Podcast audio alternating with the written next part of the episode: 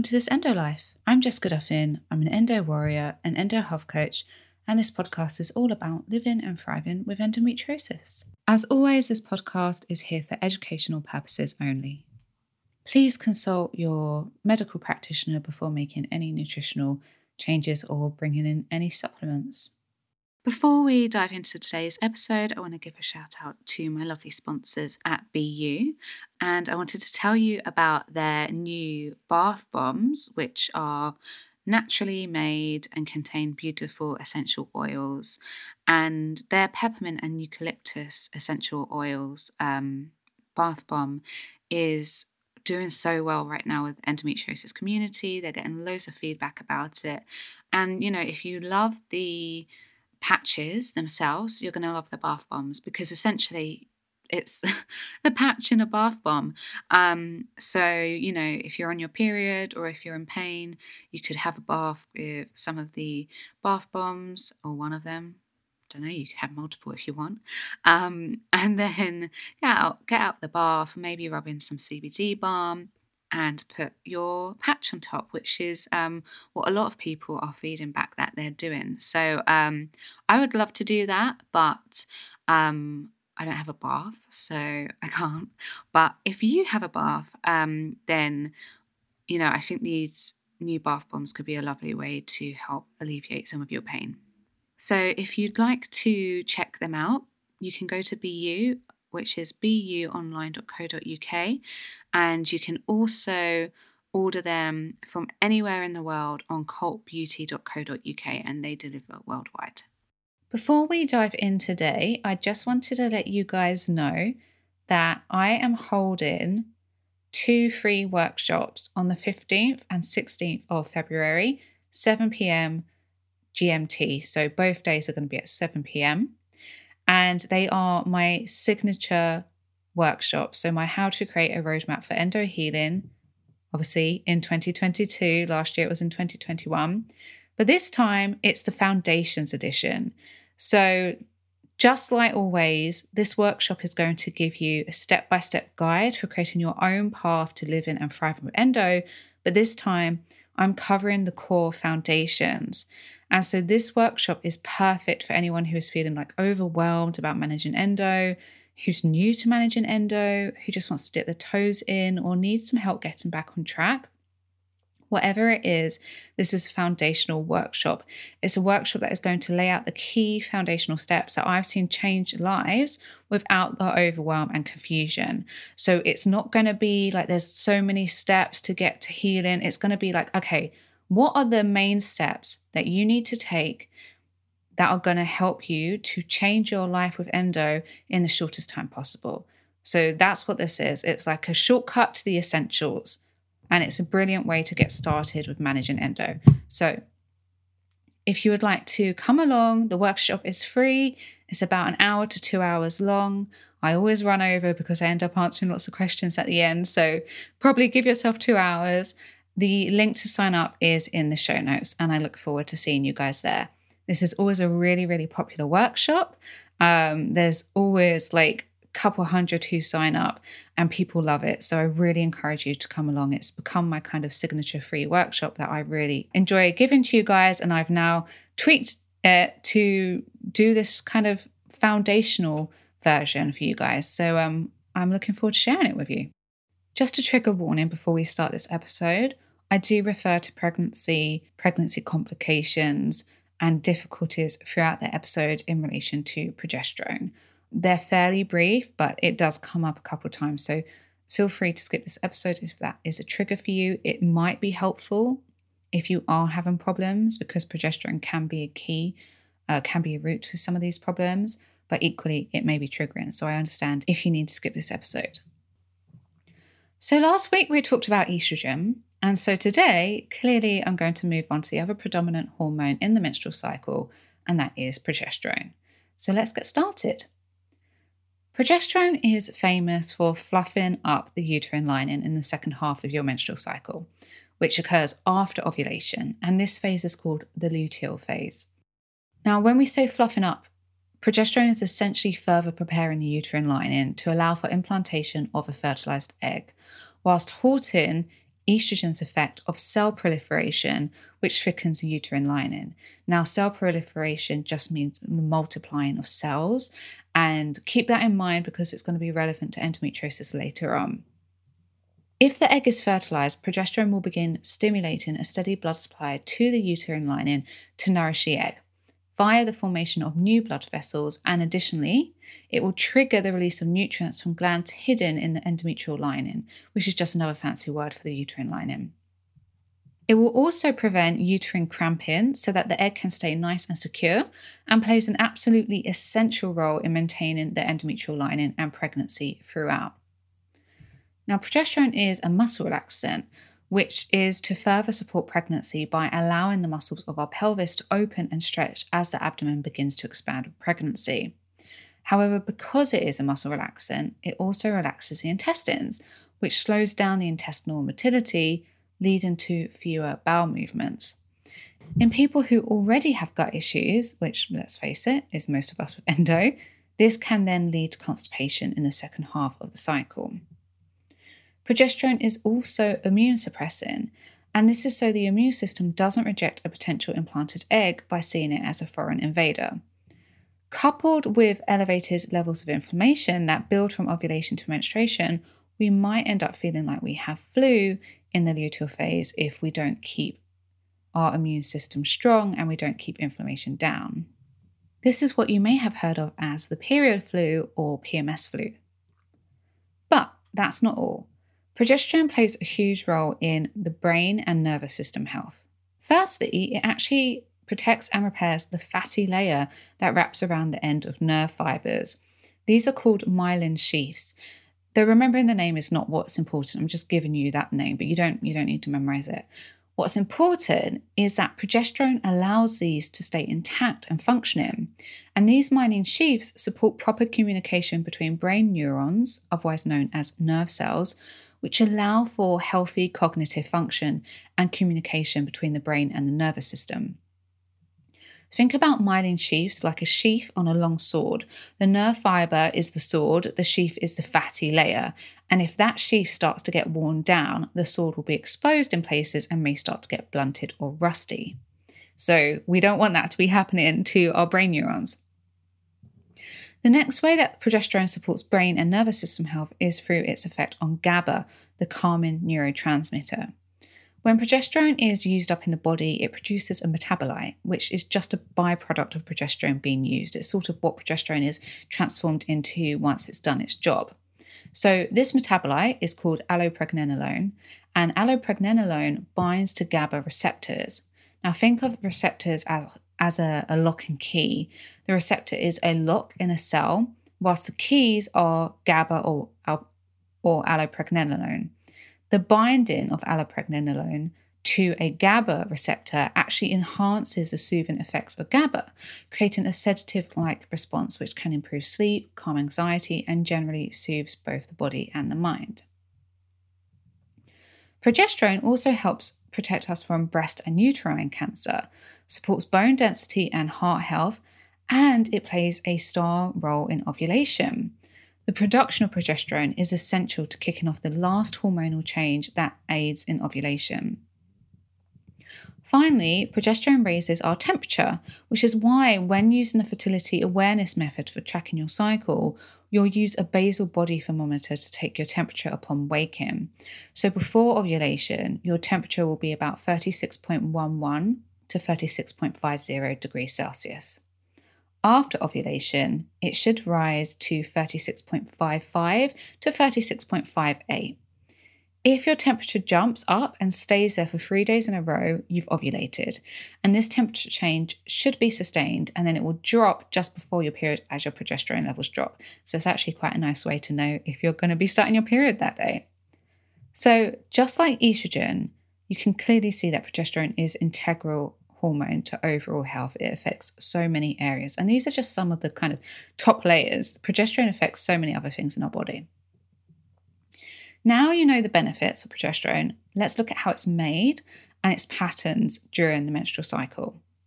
Progesterone is made in something called the corpus luteum. The corpus luteum is a short term gland made from the follicle which the chosen egg ovulates from. And this transformation occurs as ovulation takes place, so midway through your cycle.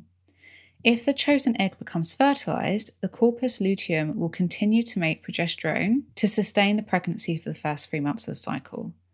If levels aren't high enough, this is when miscarriage can occur. It's why, whenever my clients are having trouble conceiving or have miscarried, I like to keep checking their progesterone levels because, shockingly, this is not something that is standardly done by doctors in relation to this, not until at least recurrent miscarriages have occurred.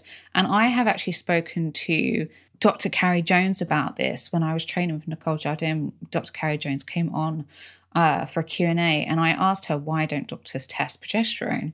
Um, because at the time she uh, was like um, head, I'm not sure what she head something at uh, Dutch Labs. And she said she thinks it's because they are standard, once someone has miscarried a certain amount of times, they're just going to standardly prescribe progesterone anyway, so they don't even bother testing it, which just sounds insanity to me because you could solve so much if you knew someone's progesterone levels were low. But anyway, side note, um, I will always test progesterone levels in clients who have miscarried or having trouble with pregnancy. Um, now, after the first trimester, the progesterone supply comes from the umbilical cord. It's no longer made in the corpus luteum, but the first three months it is. So we really need to make sure that that corpus luteum is healthy. Now, if fertilization doesn't occur, progesterone will be made for between 11 to 17 days post ovulation, and then it will drop sharply just before your period, triggering the shedding of the uterine lining. Progesterone goes on to stay low during the menstrual and follicular phases of the menstrual cycle with estrogen dominating during this time, as you learned last week, and then progesterone dominates after ovulation, as I just explained.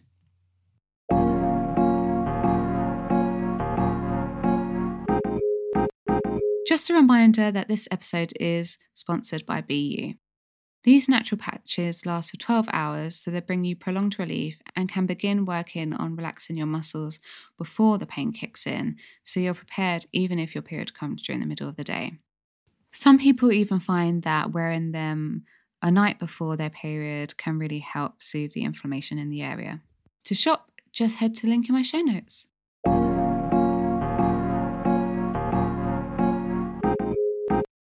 So, what happens if there's a problem with progesterone, and why would that occur?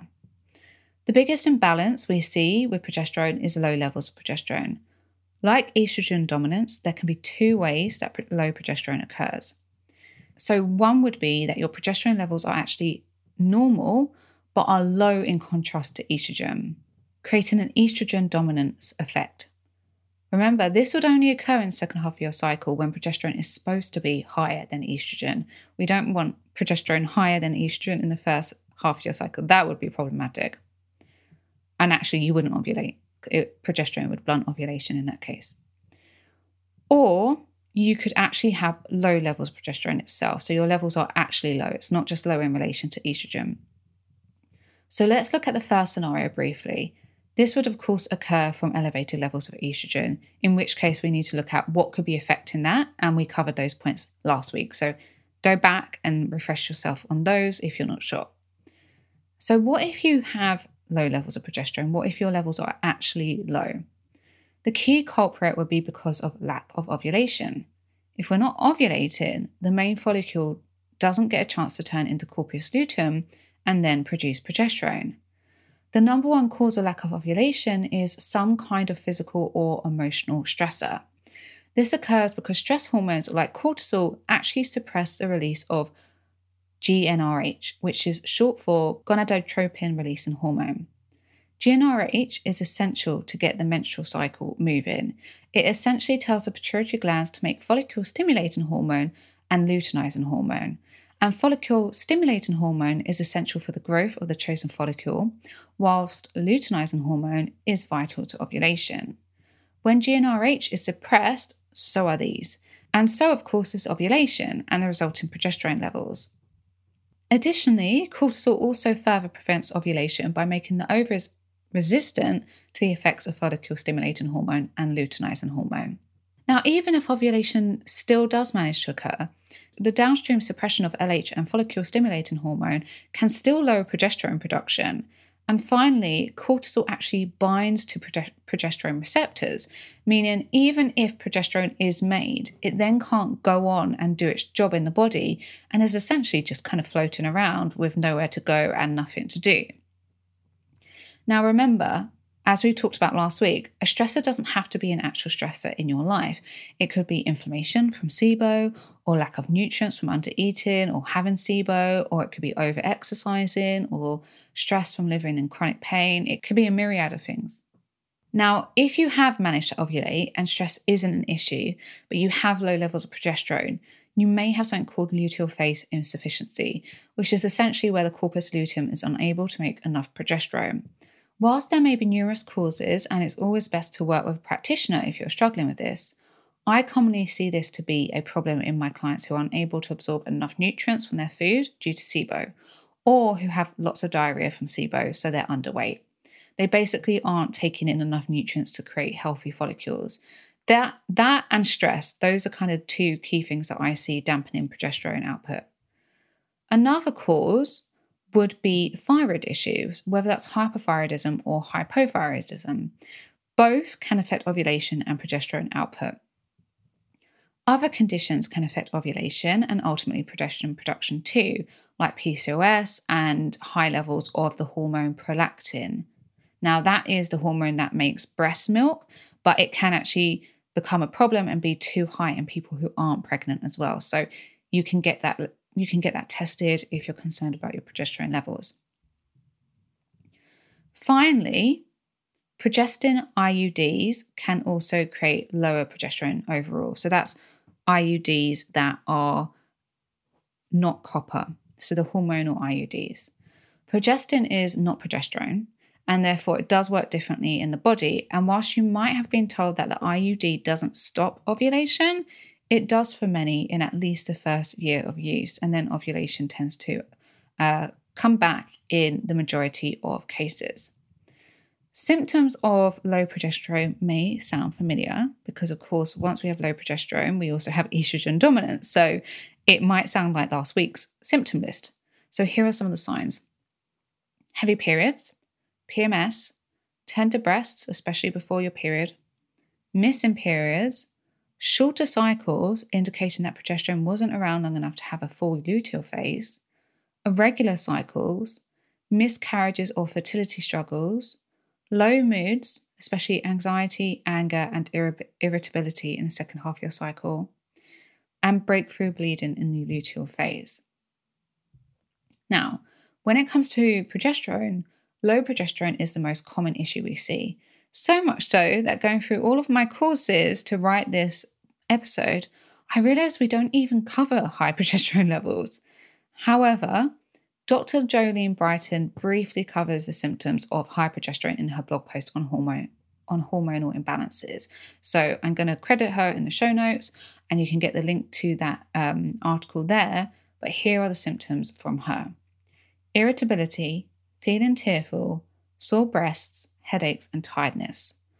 High progesterone levels can be caused by progesterone cream, which is a common treatment used by many people with endometriosis. And according to an evidence based article by Clue, the, the app, high progesterone can also be caused by congenital adrenal hyperplasia, ovarian cysts, certain ovarian tumours, and pregnancy complications. Because this is not my area of expertise, I've linked to a couple of evidence based articles on hyperprogesterone in the show notes for you to do further reading, but it is unlikely to be a problem for you. So, how does progesterone affect endometriosis? Firstly, we have the obvious issue that progesterone counteracts the proliferating effects of estrogen. So, without enough progesterone, there is a risk that estrogen will go unchecked and could encourage endometriosis growth. However, this is a slightly simplistic view because some endometriosis cells are resistant to the effects of progesterone, so it wouldn't make a difference. And some do not even have the progesterone receptors at all, so progesterone literally cannot act on those specific cells. So it's a little bit too simplistic to say like estrogen proliferates and progesterone counteracts it. It there's it's more to it than that. The other benefit of progesterone is that it is immunosuppressive. And we know that there is significant immune dysfunction in endometriosis, where certain immune cells are creating excessive levels of inflammation, but are doing a poor job of cleaning the endometriosis up. So, having sufficient progesterone levels can potentially help quiet some of that excessive inflammation in the second half of the cycle. Now, finally, research shows that progesterone can inhibit the formation of new blood vessels to the endolesions, which are essential to their growth and development. I have to say, I want to do more research into this because it's almost a little bit counterintuitive because we know that progesterone supplies new blood vessels to the uterine lining. So it's interesting that it doesn't do that with the endometrial, endometriosis cells. So I am going to do more research into that myself, but this is what we know from the research at the moment. Now, of course, indirectly, if you already have gut issues related to your endometriosis because you have SIBO or adhesions or gut dysbiosis, then the natural rise of progesterone in the second half of your cycle can cause constipation. The answer isn't to suppress progesterone, as I hope you can already see the benefits of it, but it's more to support your gut. And this could look like different things depending on what's going on with your body. If you have adhesions affecting the transition of food through the gut, daily massage like the I Love You massage or the RV or Arvigo massage can make a huge difference. And I see this work so well with many of my constipated clients.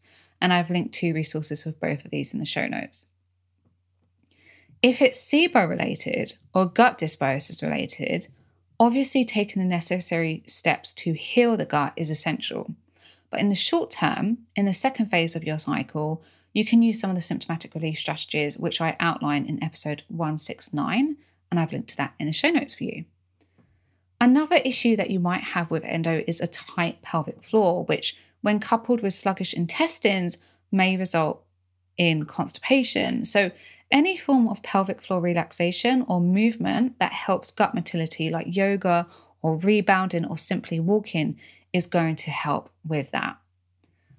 Of course, we also have the issue that endometriosis can cause anxiety and depression. So, if we have low levels of progesterone in the second half of the cycle, those conditions may feel even worse.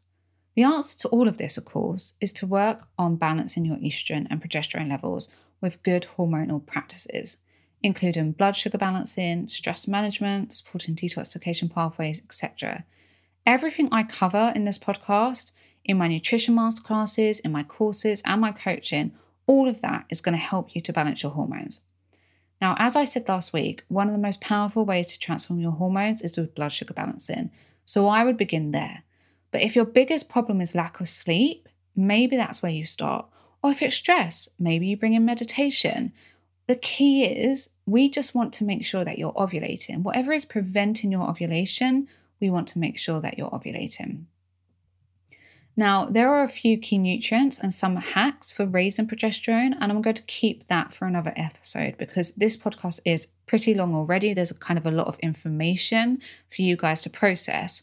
So I'm going to keep those strategies for another episode. But initially, now, we really want to get those foundations in place rather than chasing supplements and shiny hacks that are short lived. We really want to make sure that your foundations, your hormone foundations, are looking good.